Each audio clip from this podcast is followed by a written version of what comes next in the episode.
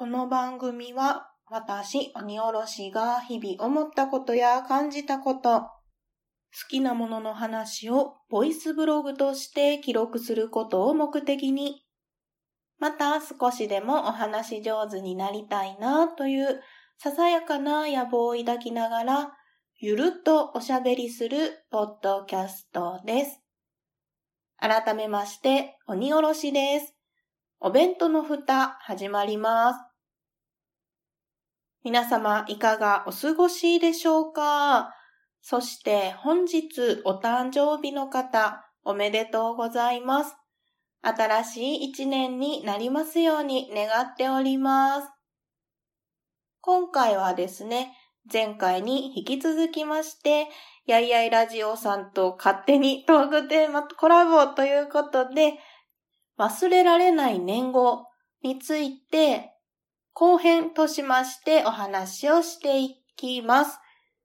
今回初めて聞いたのよっていう方がいらっしゃいましたら、ぜひ前回と合わせてお聞きいただきますと、より楽しめるかもしれません。よろしくお願いいたします。では、早速本編に移っていきたいと思います。どうぞ今回もゆるっとお聞きください。番地のないこの場所から全世界へ向けて放送中。鈴研のミッドナイト番外地 AM 深夜ラジオの雰囲気を目指してコミカルなフリートークとネタコーナーで盛り上がっています。寝る前の30分笑いで楽しく一日を締めくくりましょう。鈴研のミッドナイト番外地毎週何曜日の夜7時から放送中。聞いてくれよな。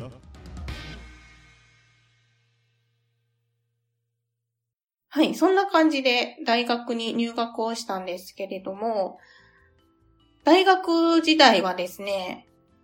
2008年から2012年の4年間にあたりますが、まあ、なんといっても思い出深いのはやっぱり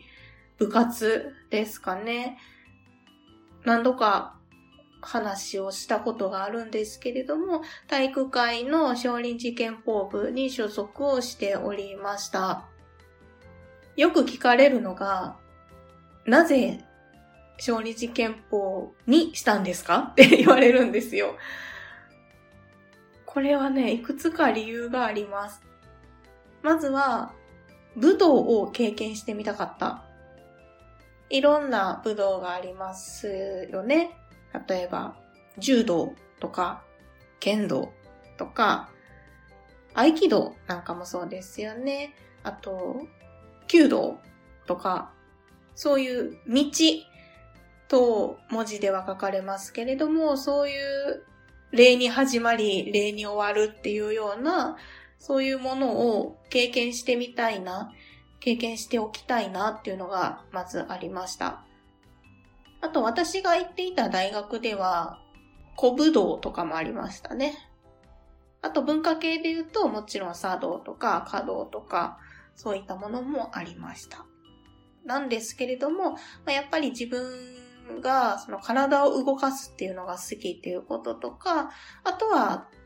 大学の自分が組んだカリキュラムに合うのが勝利事件法やったっていうところも正直あるんですよ。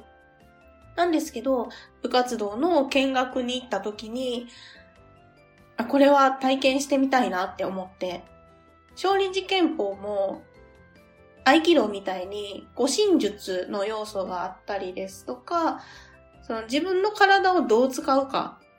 とか、人の体の仕組みってどうなっているのかみたいなことも学べるんですね。そういうのもいいなと思って、小児事件ポープを選びました。まあ、その、少林寺拳法部での経験もむちゃむちゃ濃いものになりましたね。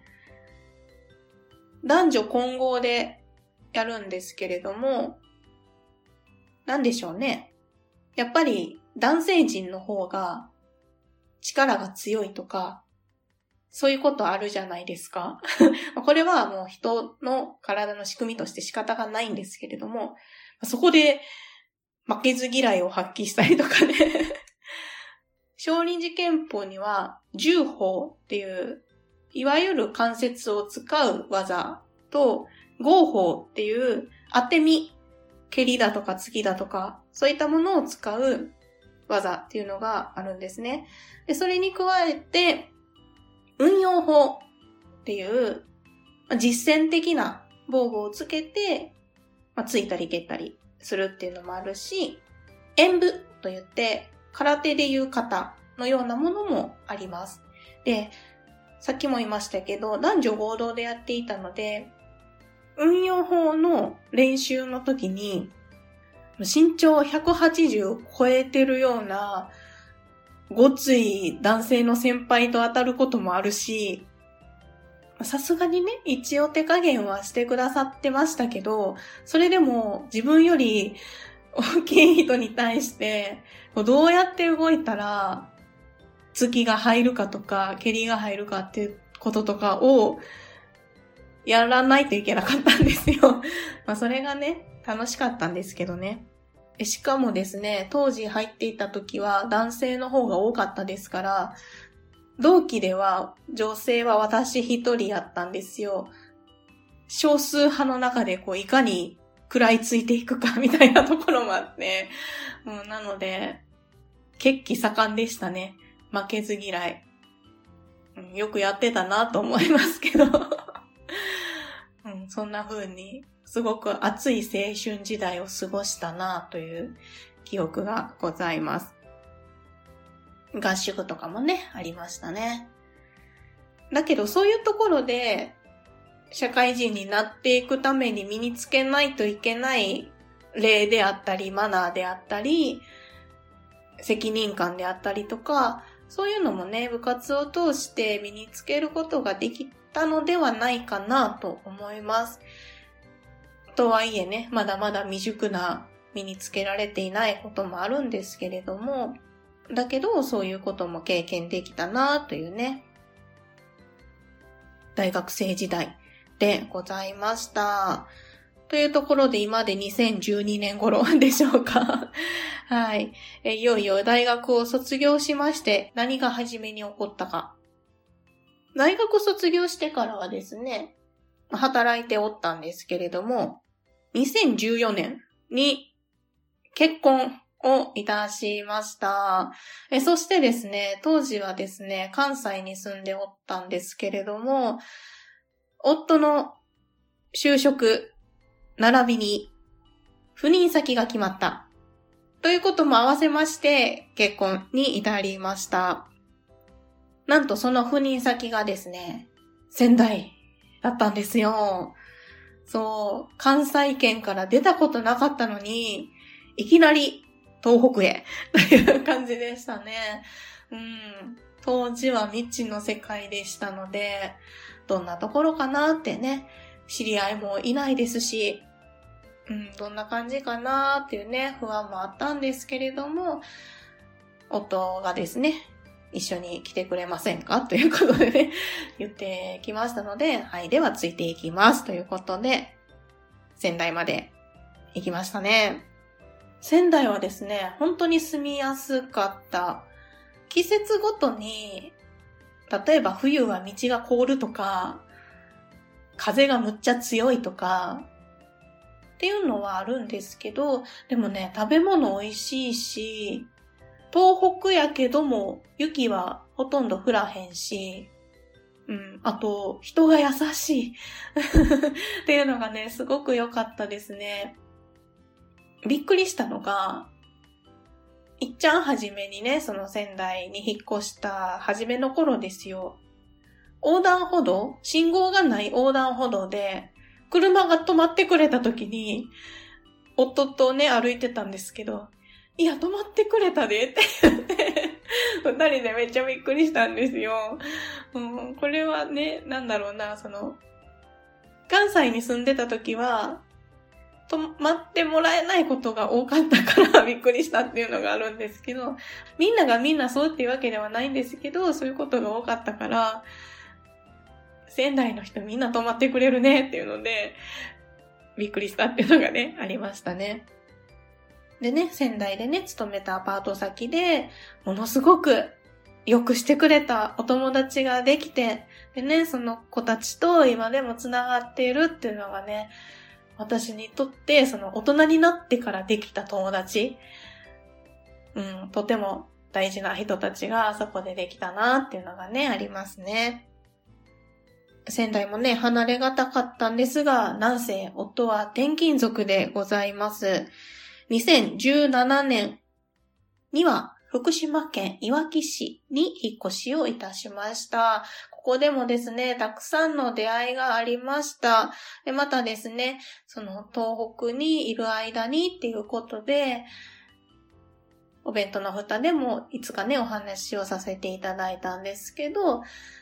スルメ侍さんの桃園にですね、行かせていただいたりとか、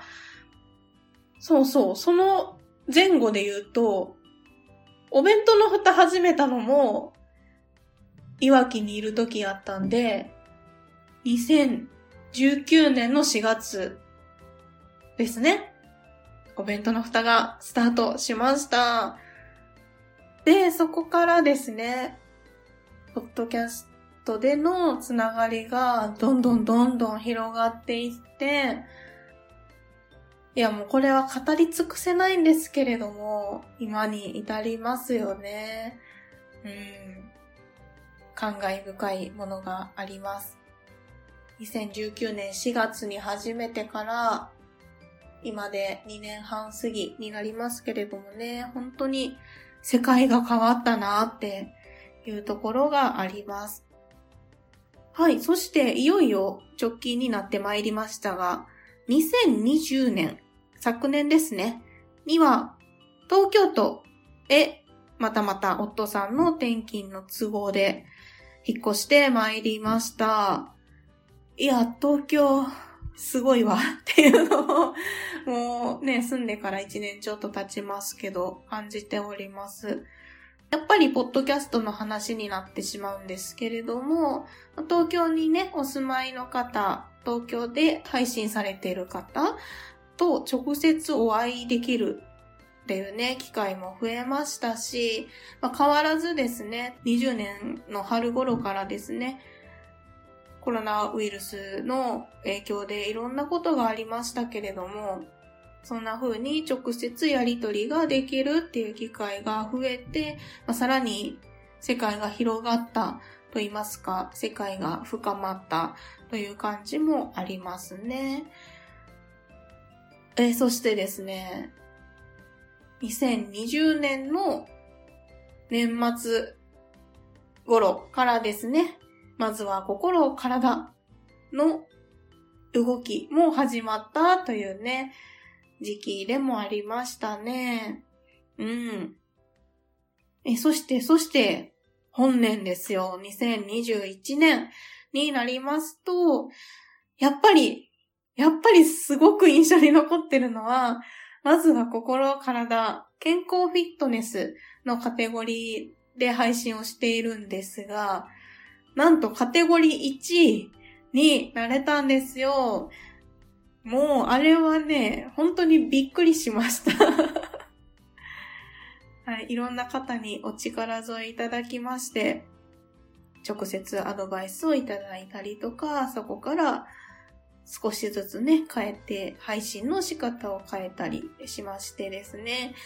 本当に皆さんのおかげでカテゴリー1になることができましたね。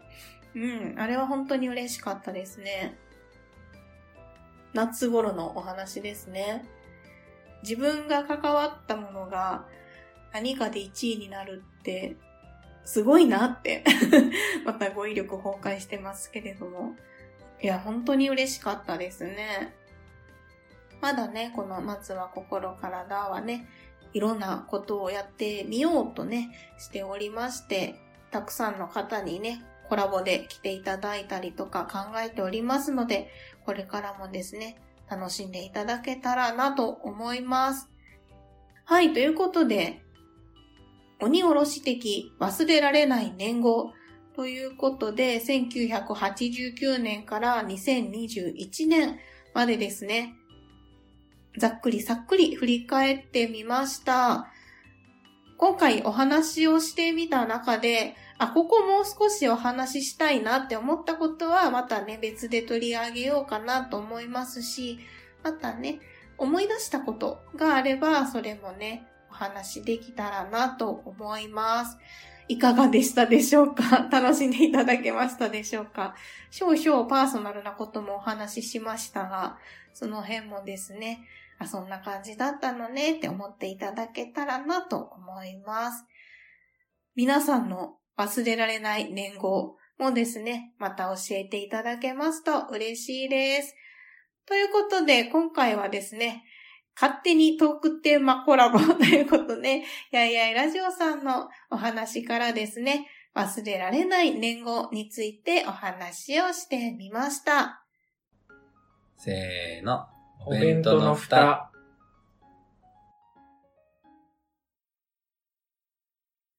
はい、それでは最後にですね、またまた告知がございます。今、このエンディングを撮っているのがですね、2021年12月も半ばを過ぎた頃になっております。配信自体はですね、12月の半ば過ぎご、あ、失礼しました。12月の20日過ぎ頃になるかと思います。年の瀬も差し迫ってきたということでですね、プライベートなお話にはなるんですが、鬼おろし家今年はですね、私と夫のふるさとであります関西に帰省する予定をしております。まだまだですね、注意しないといけないことはあるんですけれども、約2年ぶりに関西に帰省することを決めております。ですので、通常箱の配信としましては、おそらくこの回が最後になるのではないかなと、2021年の最後になるのではないかなと思います。年内にですね、あと、ハッシュタグ大運動会もですね、お届けしたいと思っておりますので、そちらで2021年の配信は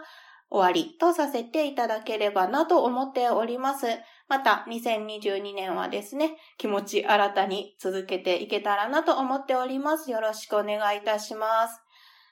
この規制に関しましてはですね、もうすでに関西にいるポッドキャストのお友達たちと会える予定が決まっておりまして、非常に楽しみにしております。お弁当の蓋をね、始めたきっかけの一つといたしまして、ポッドキャストが好きな方、ポッドキャストで繋がれた方とお会いしたい、お友達になりたいというね、気持ちはずっと持ち続けておりますので、そんな感じでね、仲良くしていただけますと嬉しいです。はい、といったところで最後に簡単にはなりますが、年内の配信についてのお知らせでございました。お弁当の蓋では皆様からのお便りをお待ちしております。ご意見、ご感想、ご質問、ツッコミ、アドバイスなどなど何でもお気軽にお送りください。メールアドレスはお弁当のふた、アットマーク、gmail.com。お弁当のふたは小文字で o-b-e-n-t-o-n-o-f-u-t-a です。ツイッターも開設しております。ツイッターアカウントは、アットマーク、おべふた361。おべふたは、obefuta361 は数字です。検索してみてください。ハッシュタグは、おべふた。おべはひらがな、ふたはカタカナです。Gmail もしくは Twitter の DM もしくはお弁当のふたお便りフォームにですね、メッセージをいただきますと、番組のステッカーをプレゼントしております。ぜひお気軽にお送りくださいませ。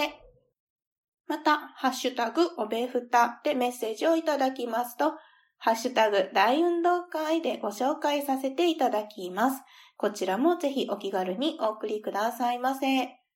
それでは、今回も最後までお聞きいただきまして、ありがとうございました。